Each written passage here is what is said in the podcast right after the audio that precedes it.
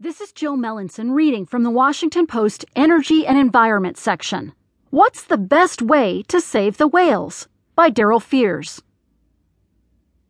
Nearly 90 years have passed since North Atlantic right whales became a protected species following their devastation by whalers, but their populations have yet to recover.